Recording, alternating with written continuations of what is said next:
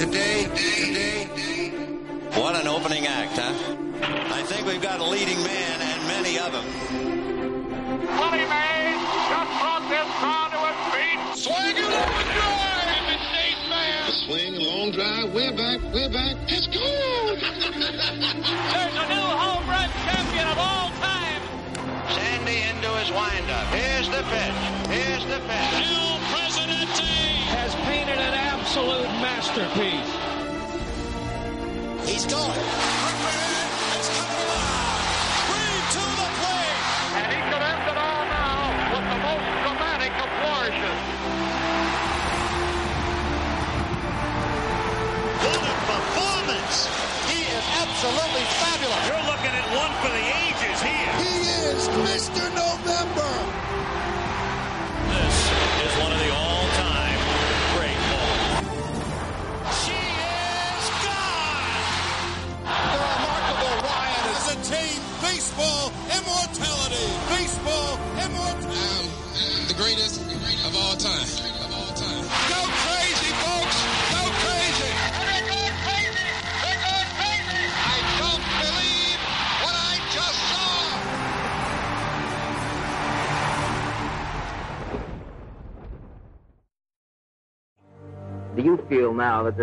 ¿Cree que hay opciones de que su equipo continúe en Nueva York?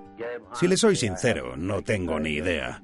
Lo que sabemos es que hay sobre la mesa una proposición de Los Ángeles, una proposición sincera que parece acertado aceptar.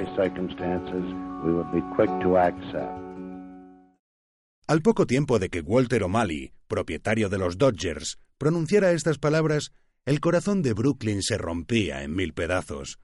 Era 1958 y los Dodgers abandonaban el que había sido su lugar de nacimiento en 1884 para mudarse a California.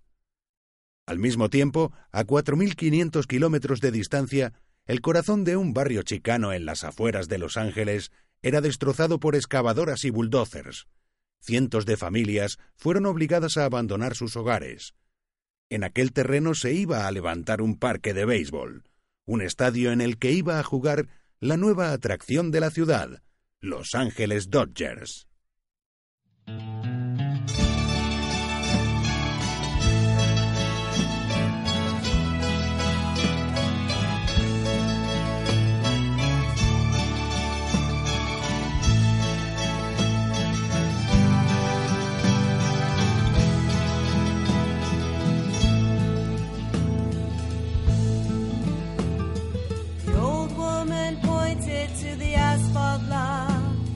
Esta es la historia de cómo el béisbol afectó a la comunidad chicana de California, de cómo un deporte 100% gringo les ayudó a fortalecer los lazos de la comunidad, de cómo los juegos de béisbol dominicales acabaron siendo fundamentales en las reivindicaciones laborales y políticas de los migrantes mexicanos.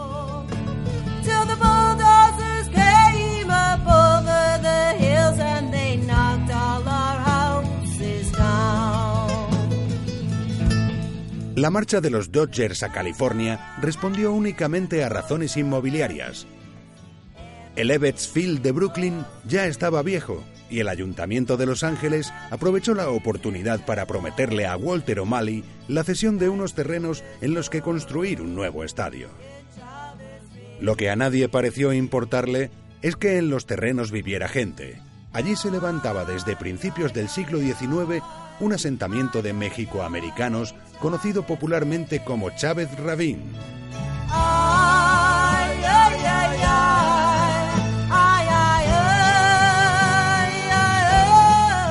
Empezó siendo un poblado de chabolas en una zona marginal y aislada de la ciudad. Las deficiencias del barrio eran tales que se llegaron a registrar epidemias de lepra y viruela. Poco a poco, el barrio se fue estableciendo. Se abrieron negocios, una iglesia y hasta una escuela. Muchos mexicanos acabaron viviendo allí por las dificultades que entrañaba encontrar residencia en otros lugares de la ciudad. El propio ayuntamiento alentaba prácticas discriminatorias que contribuían a crear guetos. En los 40 el crecimiento urbanístico de Los Ángeles se encontró con Chávez Rabín. Lo que había sido una zona aislada y de poca importancia se había convertido de la noche a la mañana en un área muy cercana al centro de la ciudad. En un primer momento, las autoridades decidieron ayudar al desarrollo del barrio. Se creó un proyecto para construir viviendas de protección oficial y el objetivo último era que la zona se integrara con el resto de la ciudad. Pero el miedo a que dicha política fuera tachada de comunista paralizó totalmente el proyecto. Finalmente, el ayuntamiento decidió expropiar el terreno para construir allí un estadio de béisbol. Se dieron indemnizaciones forzosas y se obligó a los propietarios a abandonar sus hogares. Algunos se resistieron, pero no importó. La policía se encargó de los desahucios forzosos y de encarcelar a los desobedientes, las excavadoras de tirar las casas abajo. Hacía solo 11 años que los Dodgers se habían convertido en el equipo de todos los afroamericanos al romper la barrera racial, pero su llegada a Los Ángeles les convirtió en el equipo más odiado de la marginada comunidad chicana.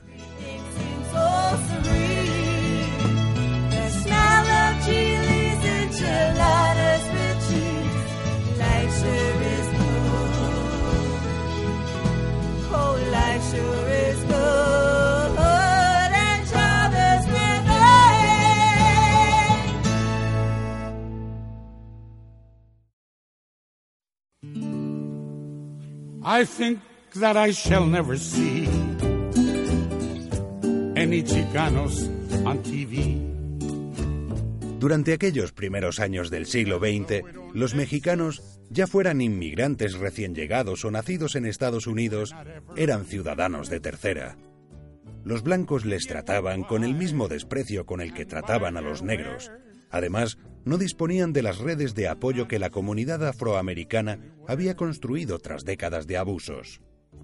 El racismo era extremo y generalizado. En los años de la Gran Depresión, fueron muchos los chicanos que fueron expulsados a México. Se estima que un tercio de las familias de origen mexicano del sur de California fueron obligadas a cruzar la frontera. No mejoró su estatus en los años de la Segunda Guerra Mundial. Los mexicanos, al igual que los negros, tenían prohibida la entrada en la mayoría de los negocios regentados por blancos.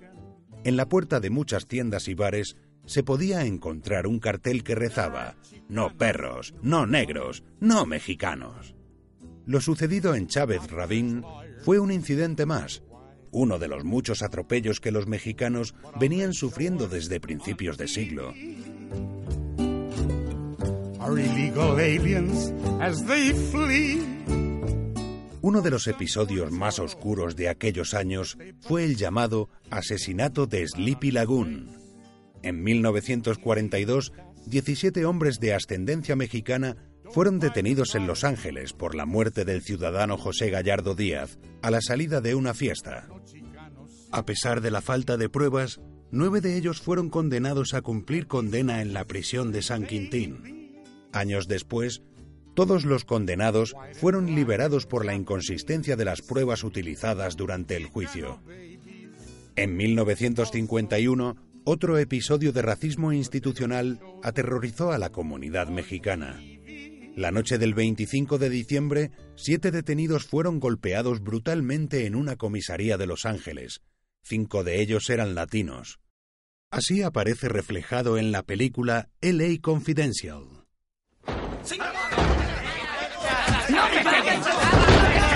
¡Están golpeando por nada! ¡Más que te voy a dar! ¿Qué demonios es esto? Seis hispanos. Mexicanos, señor. Los que atacaron a Brown y a Lenowski. Sí, creo que Lenowski perdió un montón de sangre y Brown está en coma. Están en casa con moratones y contracturas. Con algo más que eso. Fichadles y metedles en la celda. Oye, Stens, ¿habéis oído lo que esos vendedores de tacos le hicieron a Lenowski y a Brown? Lenowski ha perdido un ojo. Y a Brown le han dado el viático. Pues sí que van a tener unas buenas navidades, Elenowski y Brown. Eh, chicos, chicos, han detenido a los mexicanos. Están abajo.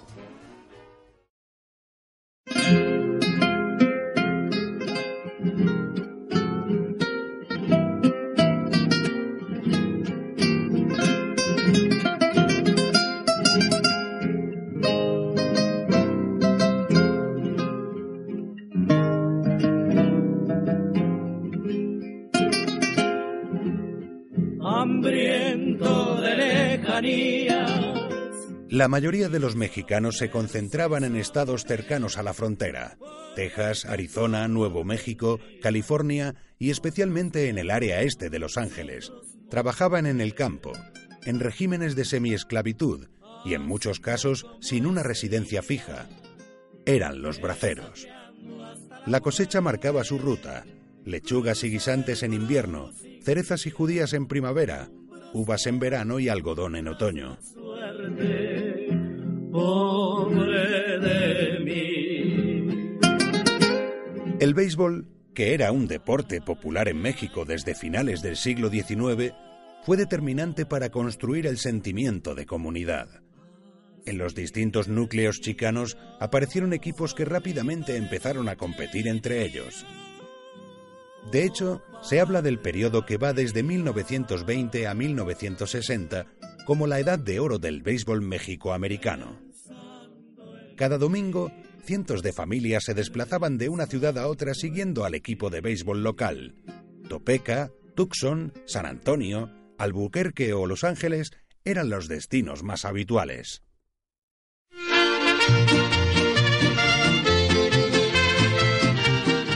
Aquellos juegos trascendieron más allá de lo deportivo. Los jugadores iban acompañados de sus familias, solían llegar a su destino los sábados por la mañana y utilizaban ese día para visitar a familiares y amigos. Por la noche se celebraban cenas y fiestas que ayudaban a estrechar los lazos entre la comunidad. Se hacía comida mexicana y se bailaba al son de los mariachis. Fue la manera en que muchos jóvenes nacidos y criados al norte del río Bravo conocieron la cultura de sus padres. No digas que no, parrandero de parranda, larga, larga la parranda que me cargo yo. De entre todos los equipos de aquel circuito alternativo, hubo uno que destacó por encima de todos los demás. En la zona este de Los Ángeles, gracias al patrocinio de la Carmelita Provision Company, nacieron los choriceros. La historia de los choriceros es la historia de Mario López, un joven de Chihuahua que después de no poder fichar por los Cleveland Indians, debido a los prejuicios de sus padres, acabó emigrando a los Estados Unidos. Allí se ganó la vida como pudo, primero con una gasolinera y después de la Segunda Guerra Mundial con un negocio cárnico llamado la Carmelita Provision Company, que se encargaba de producir carne al estilo mexicano. Las patas de puerco, los chicharrones y el chorizo eran los productos estrella.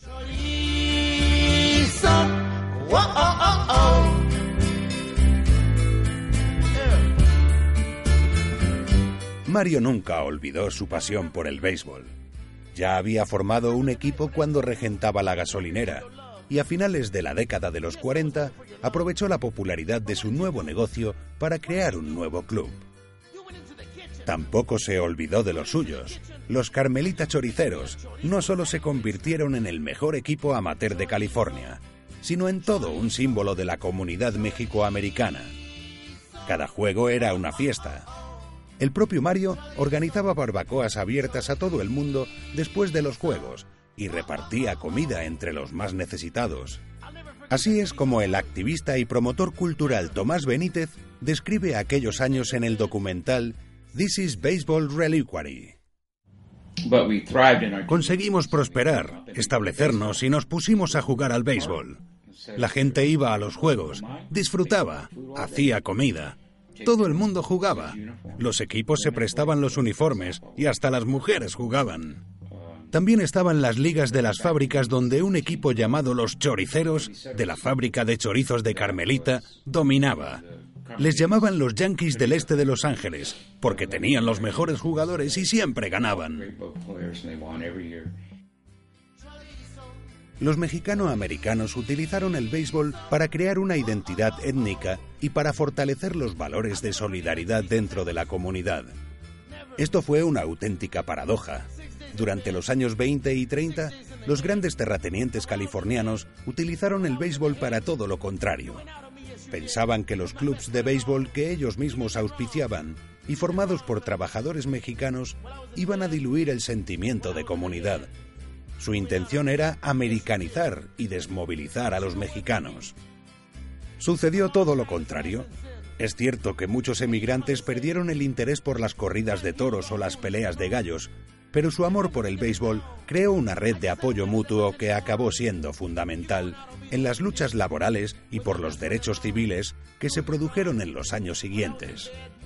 Así es como recordaba aquella época Ceque Mejía, exjugador de uno de los míticos equipos de inmigrantes de la época, los Corona Athletics, en el artículo Peloteros in the Paradise del doctor José Alamillo. Me gustaba viajar a nuevos sitios y conocer a gente nueva. Recuerdo viajar a Lake Elsinore. Era un camino largo por aquel entonces y la única manera que teníamos de ir era en el camión de transporte de fertilizante que tenía un amigo. Todo el equipo se colocaba arriba del depósito e intentábamos respirar lo menos posible. Cuando llegábamos a jugar el juego apestábamos. Lo hacíamos porque nos encantaba jugar al béisbol.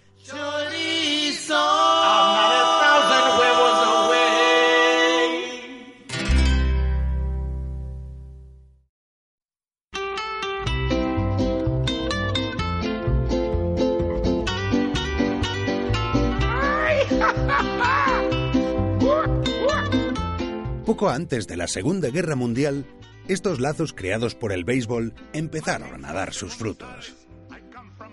Las empresas agrícolas californianas no solo dominaban grandes extensiones de tierras, sino que controlaban la economía y la política. Su mayor obsesión era evitar la aparición de sindicatos. Uno de ellos, la Ucapagua, que llevaba varios años intentando unir a los trabajadores de la industria alimentaria, entró en contacto con los Corona Athletics. Los Athletics eran un equipo formado por mexicanos que trabajaban en la recogida de limones. El club se fundó en 1931, después de que algunos trabajadores decidieran abandonar los equipos patrocinados por distintos terratenientes de la zona. La Ucapagua se puso en contacto con los Athletics porque la ciudad de Corona estaba totalmente controlada por la industria limonera. Era imposible organizar una reunión sin que los propietarios agrícolas mandaran a la policía o los rompehuelgas. La única solución que encontró el sindicato fue celebrar los actos en la cancha de los Athletics. Nos teníamos que reunir en un campo de béisbol, recuerda el sindicalista Rudy Ramos. Era un sitio tranquilo y alejado de la policía.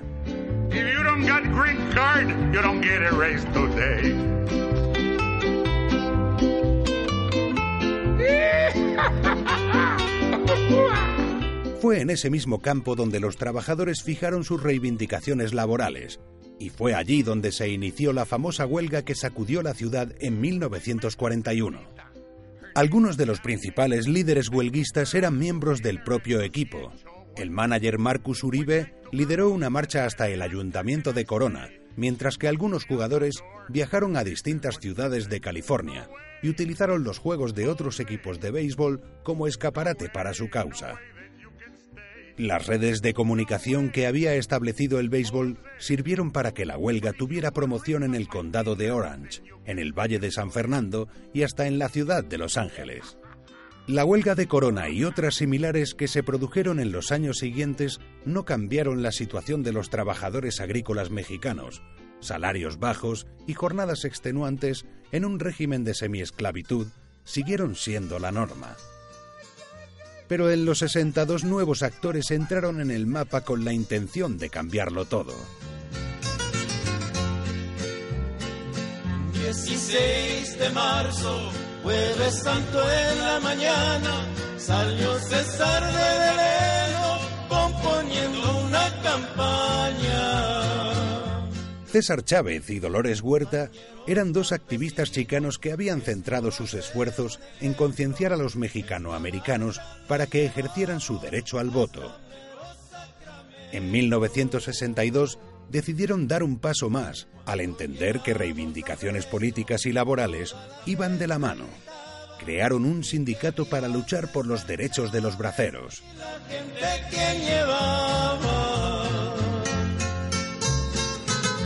Su primer gran éxito fue unir a los trabajadores filipinos y mexicanos. Fruto de esta unión, se montó una huelga que paralizó la recogida de uvas en toda California. Los huelguistas llamaron al boicot y organizaron marchas para concienciar a la población de lo que estaba sucediendo. llegar muy contentos hasta el pueblo de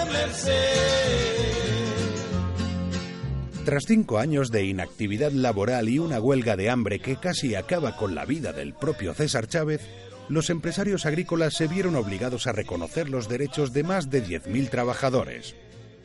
Los métodos utilizados por Chávez fueron alabados por el propio Robert Kennedy y muchos sindicatos los utilizaron en los años siguientes. César Chávez se convirtió en una suerte de Martin Luther King latino y aún se le recuerda como uno de los principales exponentes de la lucha por los derechos civiles. El movimiento de Chávez consiguió la conquista de derechos laborales y políticos para los chicanos, pero su papel en la vida pública y cultural americana siguió siendo mínimo durante los 70. Ustedes van al infierno y nosotros a la gloria. Todo cambió el 9 de abril de 1981. Ese fue el día en que Los Ángeles Dodgers, aquel equipo tan odiado por los mexicanos por lo sucedido en Chávez Rabín, les devolvió a los chicanos algo que se les había arrebatado décadas atrás. Les hizo sentirse ciudadanos americanos. Ese día de primavera de 1981, un desconocido pitcher mexicano llamado Fernando Valenzuela hacía su primera apertura para los Dodgers. Number 34, Fernando Valenzuela. Lanzó un juego completo sin permitir carreras. Repitió la hazaña en los siguientes siete juegos. Ocho aperturas completas en las que únicamente encajó cuatro carreras. El país se volvió loco con él. Se había desatado la Fernandomanía. Fue portada de la revista Sports Illustrated. Llenaba los estadios donde jugaba y la televisión americana le dedicó todo tipo de reportajes. Pero fue mucho más que un fenómeno deportivo y mediático. Fue inspiración y orgullo para la comunidad chicana. Así lo recuerdan el boxeador Oscar de la Hoya y el poeta Luis Rodríguez en el documental Fernando Nation de ESPN. Mis padres son mexicanos y quería vivir el sueño americano. Cuando Fernando irrumpió fue como saber que lo iban a lograr. Nos cambió culturalmente, y todo gracias a un chico pobre e indígena de Sonora que ni siquiera sabía lo que estaba haciendo. Fue importante para cambiar la manera en que nos veíamos en el cine, en la televisión, en el deporte. No teníamos nadie en quien vernos reflejados hasta que llegó Fernando.